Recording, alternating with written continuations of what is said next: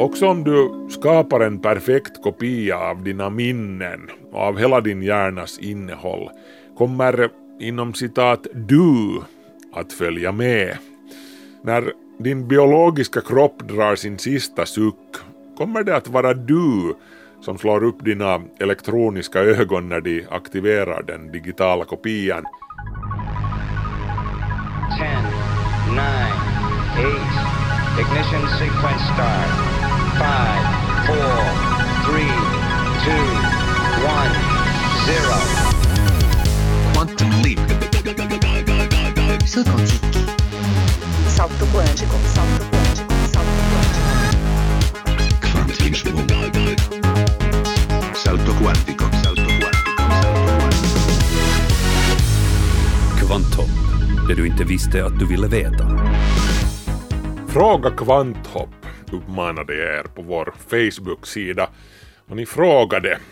I den här veckans podd ska jag alltså ta upp några frågor som har kommit in från er lyssnare och försöka ge ett vettigt svar på dem. De frågor som jag tar upp den här veckan bildar faktiskt en sorts tema. Finns det ett liv bortom våra biologiska kroppar? Så kanske man kunde sammanfatta det. Skulle det vara möjligt att flytta över en människas medvetande till en dator så att personligheten sen kan leva vidare när kroppen dör? Och är det möjligt att lägga en människas kropp eh, på inom citat paus i djup dvala eller liknande så att vi kunde resa till andra solsystem till exempel. Jag menar, eh, resorna skulle ju också i bästa fall ta hundratals år. Sånt här har ni funderat på den här veckan och det här är Fråga Kvanthopp så därför ska jag också fundera på det högt i det här avsnittet. Hur som helst, ni vars frågor inte ryms med den här gången, det blir flera avsnitt med Fråga Kvanthopp senare, så det kommer flera chanser.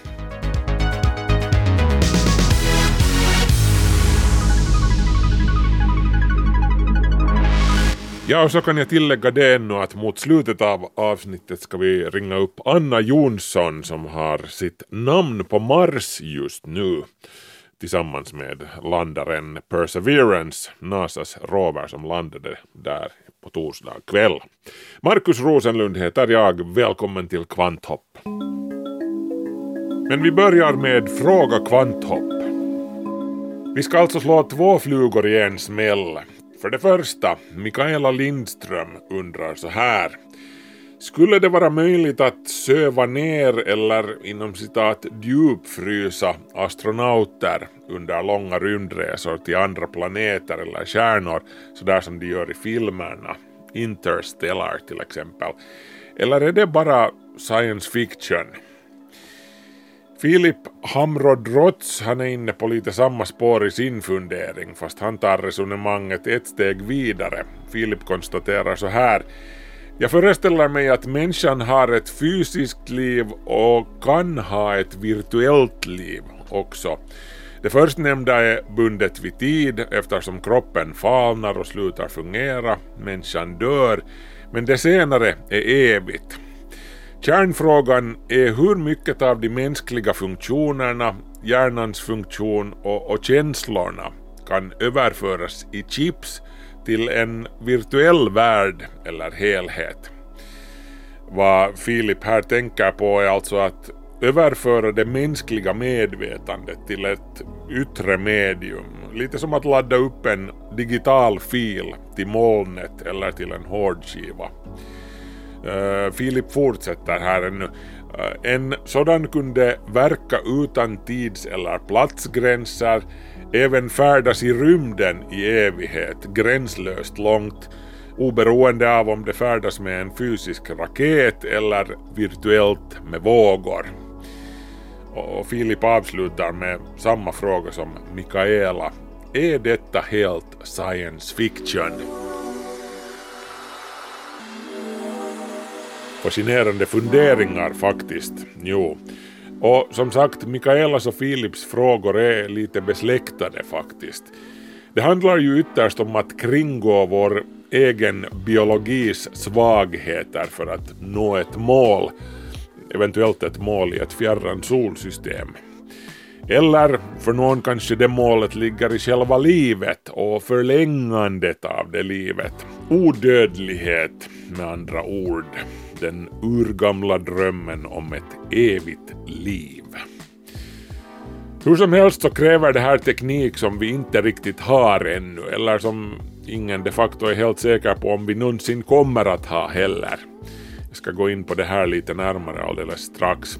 Just nu så är det i alla fall science fiction vi talar om här i allra högsta grad. Men det betyder ju inte att det alltid kommer att vara det. Jag menar, en stor del av det som har varit science fiction på Jules Vernes eller Isaac Asimovs tid har ju senare blivit verklighet i allra högsta grad.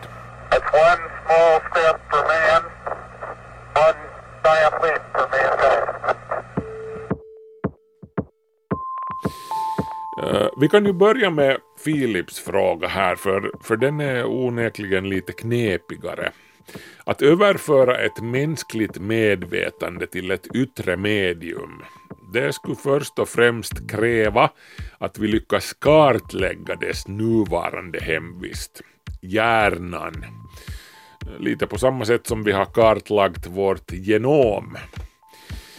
Enligt samma logik som kartan över vår arvsmassa kallas just genom talar forskarna om konnektom när det kommer till hjärnan. En tredimensionell karta över hjärnans samtliga cirka 100 miljarder nervceller. Och inte bara det, var och en nervcell i konnektomet har i sin tur tusentals kopplingar med andra celler. De här förbindelserna förändras dessutom hela tiden medan vi är i samspel med vår omgivning.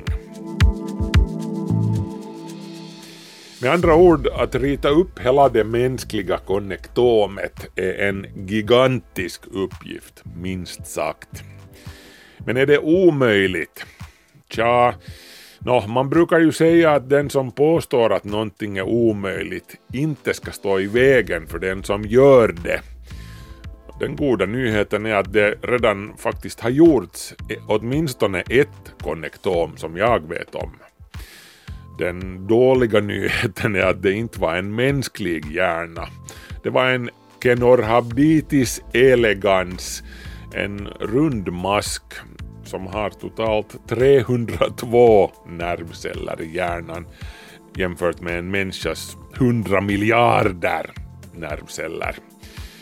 Att göra samma sak, rita upp konnektomet för en mänsklig hjärna, det skulle kräva en miljon elektronmikroskop som löper parallellt i tio år. Det här enligt den amerikanska genetikern Francis Collins i en intervju för Smithsonian Magazine.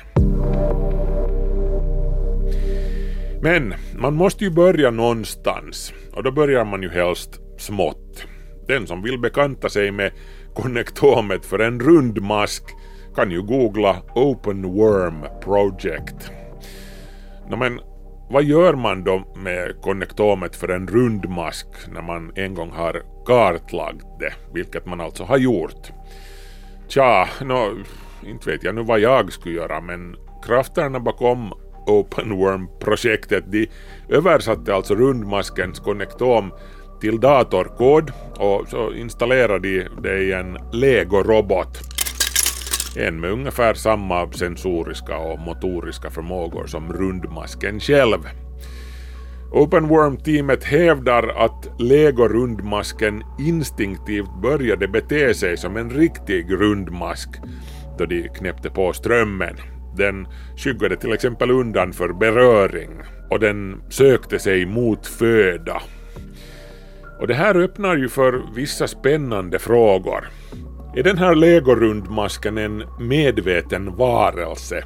Är den samma varelse eller är den någonting separat från varelsen som den kopierades från? Den här sortens funderingar är en lätt uppvärmning inför de grubblerier som vi blir tvungna att ta itu med sen om och när vi gör ett konnektom av vår egen hjärna och laddar upp koden i molnet eller i en rymdrakets centraldator eller någonting.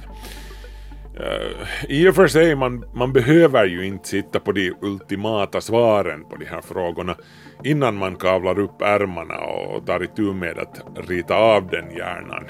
Eller till och med innan man överlåter sin egen hjärna för det här projektet som provkanin eller någonting.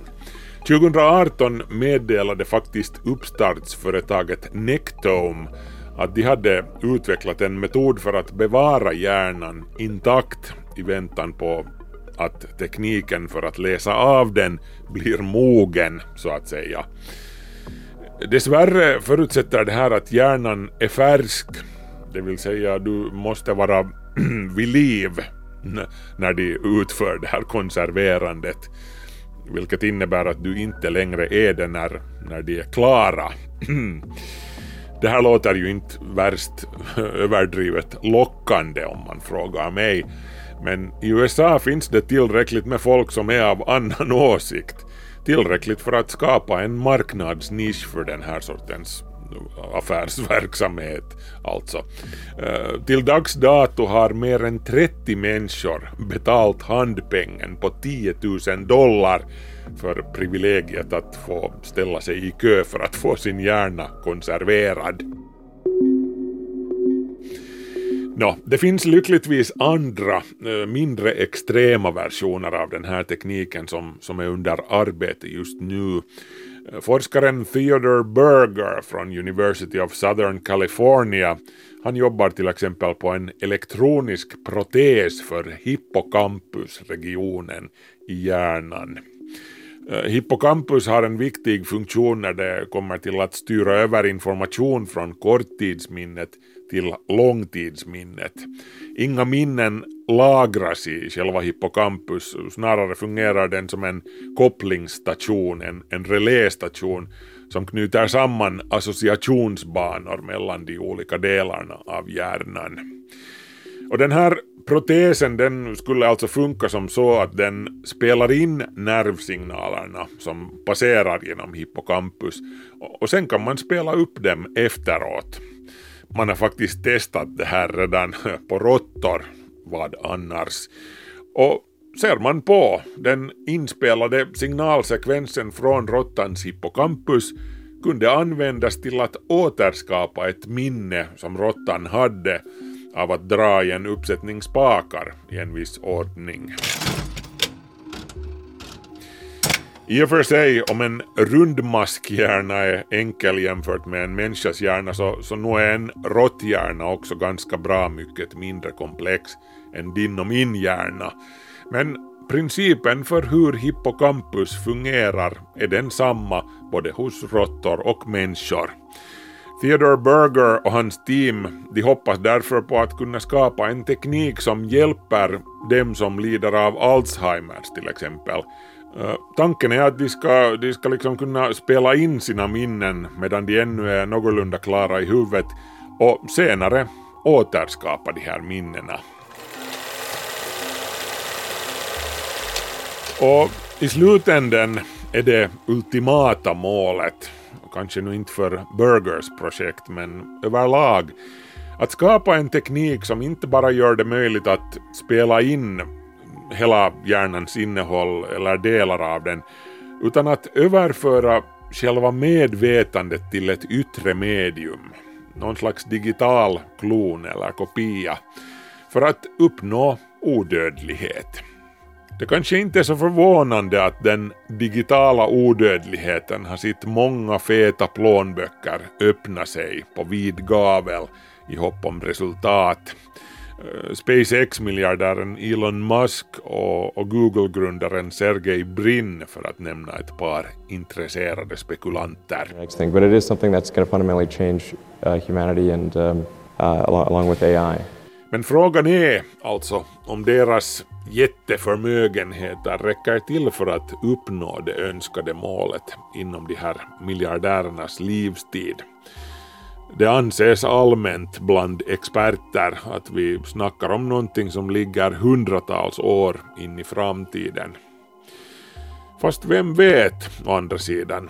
Enligt en beräkning kommer ju datorerna till exempel att nå jämlik kapacitet med våra hjärnor omkring 2045.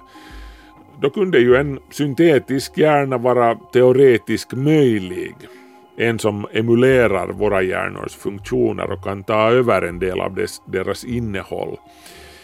Uh, I och för sig i det skedet så kommer datorerna kanske att fråga sig vad de, vad de egentligen har att vinna på att tanka in våra stenålders hjärnors innehåll på sina kretsar. I'm sorry Dave. I'm afraid I can't do that. Nå, den tiden, den sorgen vet ni. Sen är det ju en helt annan femma att kan vi återskapa medvetandet även om vi lyckas komma på ett sätt att tanka över hjärnans innehåll på en dator i minsta detalj. Det är ju nu som vi kommer in på filosofins domäner. Vad är medvetandet egentligen? Var uppstår det och hur uppstår det? Också om du skapar en perfekt kopia av dina minnen och av hela din hjärnas innehåll kommer inom citat du att följa med. När din biologiska kropp drar sin sista suck kommer det att vara du som slår upp dina elektroniska ögon när de aktiverar den digitala kopian. Eller är det bara en kopia helt enkelt som går vidare medan det som var du helt enkelt är död? Hmm. För att det här inte ska bli för enkelt så måste vi ju dessutom ta i beaktande att hjärnan kanske inte har monopol på det där som är du. På sistone har allt fler forskare börjat ta en titt på rollen som matsmältningsapparaten spelar för tankeprocessen. Matsmältningssystemet är nämligen varvat med bortåt 100 miljoner nervceller och via vagusnerven löper det en hiskelig massa signaltrafik uppåt och neråt. Vissa studier tyder på att mentala problem som depression och autism har en koppling till just det här nätverket. Med andra ord, vill du ladda upp ditt medvetande på din rymdrakets centraldator inför resan till Proxima Centauri blir du i så fall tvungen att läsa in magtraktens nervsystem också, förutom hjärnan. Så att det du tankar in på datorn inte blir till en förvirrad och rumphuggen version av dig. Kanske det finns mera sanning bakom engelskans uttryck gut feeling, magkänsla, än vi har trott. I vilket fall som helst, svaret på Philips fråga om det är realistiskt att tänka sig att vi en dag lär oss göra någon sorts digitala representationer eller kloner av våra medvetanden. Nå, tills vidare så är det science fiction. Men det behöver inte nödvändigtvis vara det för all framtid. Det finns för övrigt andra hypotetiska modeller för hur det här kunde gå till om vi tänker oss att det blir verklighet någon dag. Vi kan ju till exempel nämna en modell som går ut på att man gradvis ersätter hjärnans alla vävnader med syntetiska material, hjärncell för hjärncell, tills hela hjärnan i praktiken är en dator och dess tankar är ett datorprogram. Det här skulle innebära att personen i fråga under en övergångstid är delvis människa och delvis robot medan de här små nanorobotarna i blodflödet bygger om hjärnan från biologisk till elektronisk och därmed också så gott som evig. Vi behöver knappast påpeka att det här om någonting är fullkomlig science fiction i det här laget. Men om och när någonting dylikt blir verklighet så kunde man ju tänka sig nog att det blir möjligt för framtidens hybridmänniskor att färdas till fjärran solsystem, också om resan tar tusentals år. Om man inte åldras, om man är en maskin liksom och om man kan inom citat pausa sitt medvetande eller sakta ner det så att resan bara verkar ta några dagar eller så, ja, no, men då är ju det problemet löst. Set velocity. Warp 6, Mr. LaForge. Aye, sir. Warp 6. Du lyssnar alltså på ett specialavsnitt med temat Fråga kvanthopp. Och då kommer vi till Mikaelas fråga som också handlar om att sätta vår fysiologi på undantag. Skulle det vara möjligt att söva ner rymdfarare så att de ligger i dvala under de här ohyggligt långa resorna eller rent av djupfrysa dem? Så undrar alltså Mikaela. Och tja, återigen så vet vi ju inte vad som blir möjligt i framtiden. Men sett från vår horisont så är det här ganska svårt att föreställa sig faktiskt. Det här på grund av vår cellulära metabolism och någonting som kallas entropi. Kalla det tidens tand om du vill. Våra kroppar är ju som sagt gjorda av celler och varje cell är en kemisk fabrik där kvadriljoner kemiska reaktioner pågår varje sekund. Molekyler kombineras och sönderdelas. Näringsämnen kommer in i cellen genom dess yttre membran och avfallsprodukter passerar ut ur cellen. Atomer av syre, kol, kväve, fosfor, kalcium, magnesium etc kombineras av små organeller till tusentals typer av proteiner, till DNA, till RNA och så vidare och så vidare. I den här processen bryts sen andra molekyler ner, glukos, aminosyror, stärkelse och, och så vidare, som bränsle liksom. Vi kallar det hela vår ämnesomsättning. Metabolism är ett annat ord för det. Också om det är möjligt att sakta ner metabolismens hastighet, till exempel för en lång rymdresa, kan den inte stoppas helt och hållet och den kan inte heller saktas ner för mycket. En förkylning kan till exempel minska på ämnesomsättningen, det är därför du känner dig lite trög. Och, och vissa kemikalier kan göra det också, men det finns en gräns för hur långsamma saker kan bli i våra kroppar. Så också om det skulle finnas ett sätt att sakta ner ämnesomsättningen hos en astronaut på väg till Proxima Centauri så skulle hen ändå åldras medan hen ligger där i dvala i sitt rymdskepp. Sannolikt skulle hen åldras så mycket att hen inte skulle hinna nå sin destination under sin livstid. Och sen är det en annan sak också med det här. Också om man lyckades pausa astronautens metabolism mer eller mindre helt och hållet så händer det ändå saker med hens kropp under färden över till Proxima. Det finns nämligen den här naturprincipen som kallas entropi. Med tiden ökar oredan och komplexa saker bryts ner till enklare saker. Det är liksom det som entropi går ut på. Den mänskliga kroppen med sina miljarder celler är en otroligt komplex sak. Det finns mycket där att bryta ner av tidens tand. En rymdfarkost som susar över de interstellära vidderna träffas hela tiden av kosmisk strålning, snabba protoner som små gevärskulor som flyger genom rymden nära ljusets hastighet och, och sen genomborrar de rymdskeppet som en het kniv genom smör. Astronautens kropp träffas hela tiden av de här pyttesmå projektilerna. Och när de gör det, när de träffar, då orsakar de skador i astronautens DNA eller RNA. Små slumpmässiga brott i atombindningarna. Sakta men säkert ökar entropin, alltså oredan, i astronautens celler och i själva arvsmassan. Och vi ska alltså minnas att astronautens metabolism står mer eller mindre stilla, så kroppen kan inte heller försöka reparera sig själv under den här tiden, sådär som en normal kropp gör medan den lever. Och sen är det ju det här med hjärnan, det är liksom det stora frågetecknet här. Säg nu att resan över till Proxima tar hundra år. Hur mycket av minnesspåren i astronautens hjärna är intakta när det är dags att vakna ur dvalan? När hjärnans kemi praktiskt taget har stoppats i hundra år och entropin har gnagt på den år efter år, den har blivit pepprad av kosmisk strålning. Jag menar, också om astronauten lyckas vakna upp skulle hen vara svårt dement i det skedet.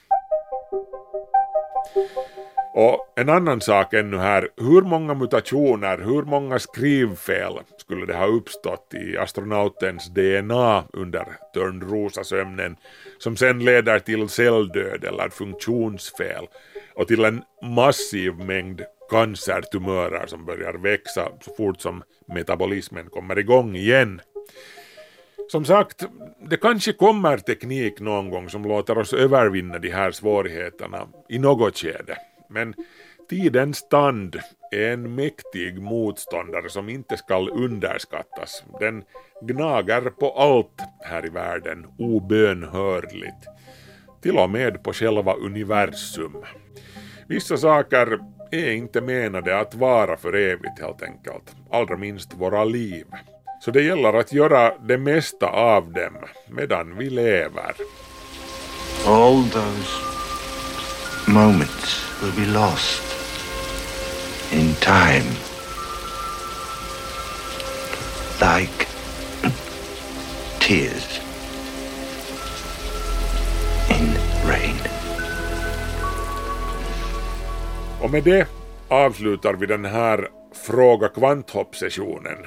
Det kom in flera frågor som jag inte hann få med i det här avsnittet, men det är lugnt. Det blir helt säkert flera avsnitt av den här sorten, så vi får återkomma.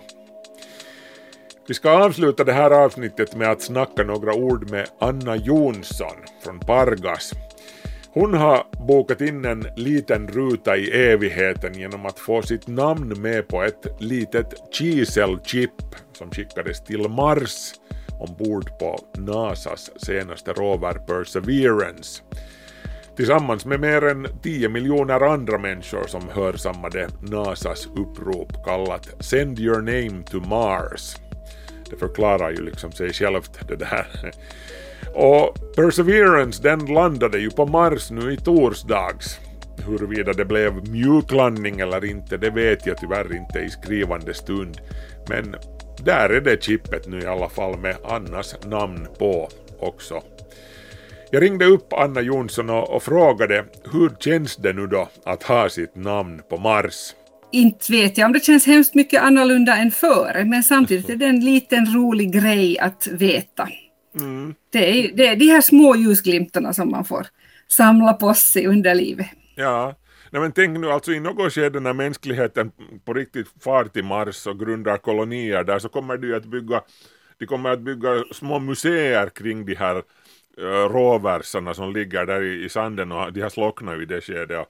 Så, så du, du, kommer att finnas med på ett interplanetariskt museum, en helgedom för, för den, de här pionjärdrönarna, dro, dronarna som, eh, vad, vad heter råversarna som, som skickades ja. till Mars.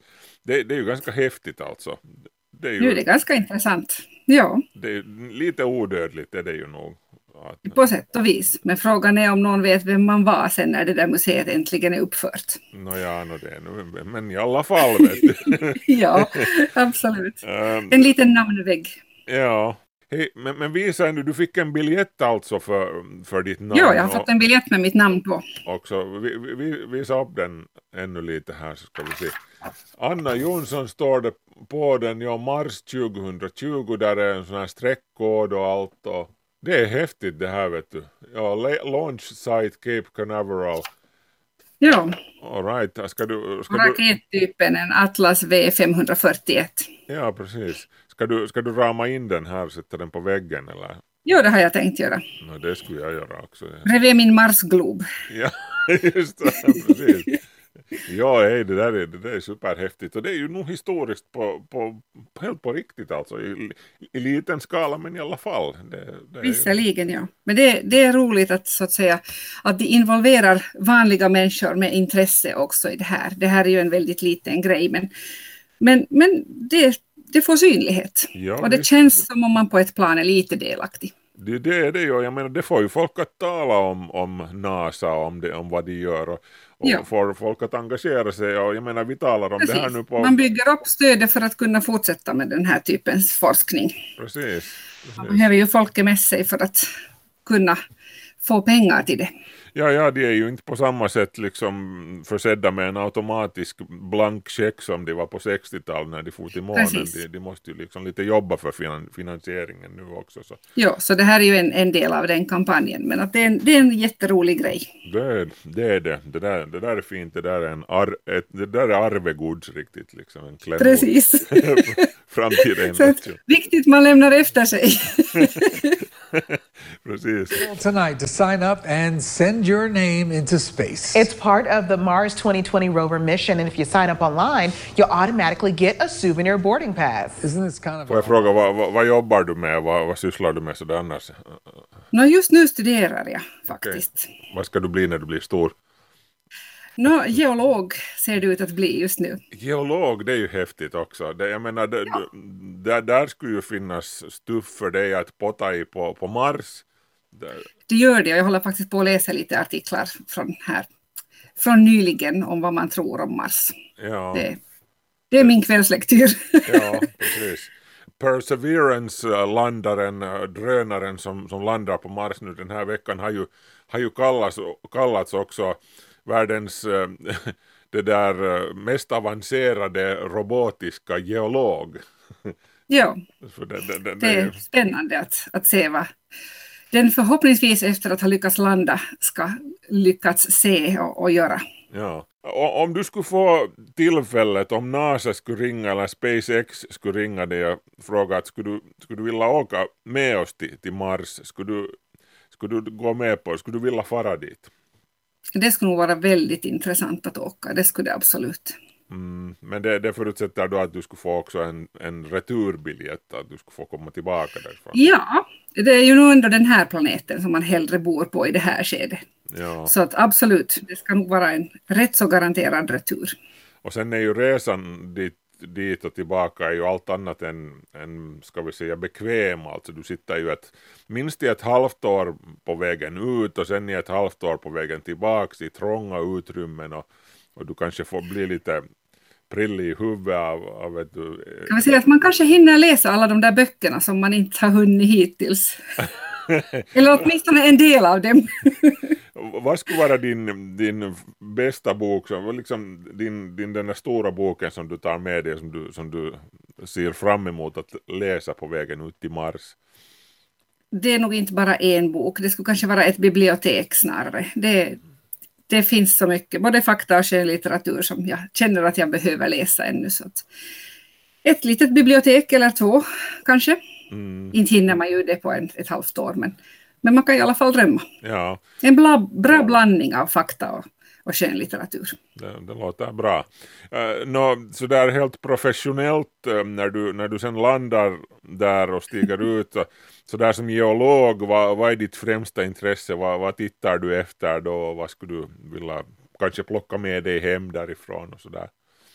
Ja, man får börja med att ta en, en överblick över det hela, men nu kryper man väl omkring med näsan mot marken ganska, ganska mycket.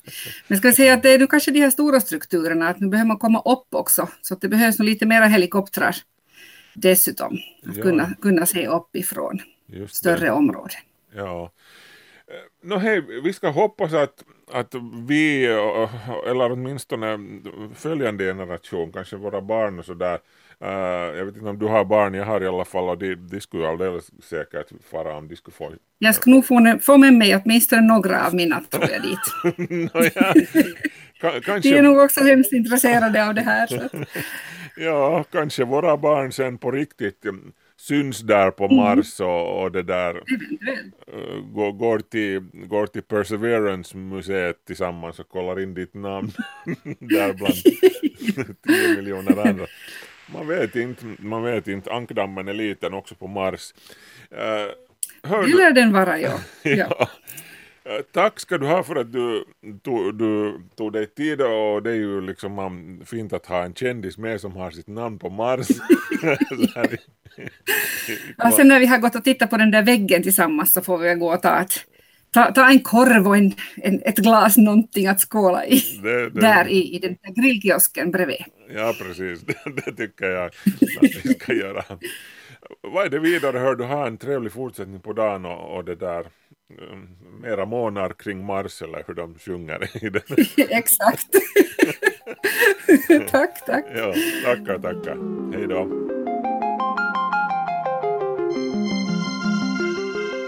Och nu när jag spelar in slutet av det här avsnittet så vet jag faktiskt redan att Perseverance lyckades. Hurra, hurra! Grattis NASA och grattis Meteorologiska institutet och Vaisala här i Finland också som nu har sin teknologi på, på ytan av Mars. Och Anna Jonsson som vi hörde där alltså, hon har som sagt sitt namn på Mars. Det är nästan lika fint som att ha sitt namn i stjärnorna. Grattis till henne också. Markus Rosenlund heter jag som nu tackar för sällskapet och, och nästa vecka firar jag faktiskt sportlov så då blir det en repris här i Kvanthopp-podden. Den kommer att handla om asteroiden som slog ned och utplånade dinosaurierna. Ni ska ha en riktigt skön fortsättning på dagen och vi hörs. Ha det bra. Hej så länge.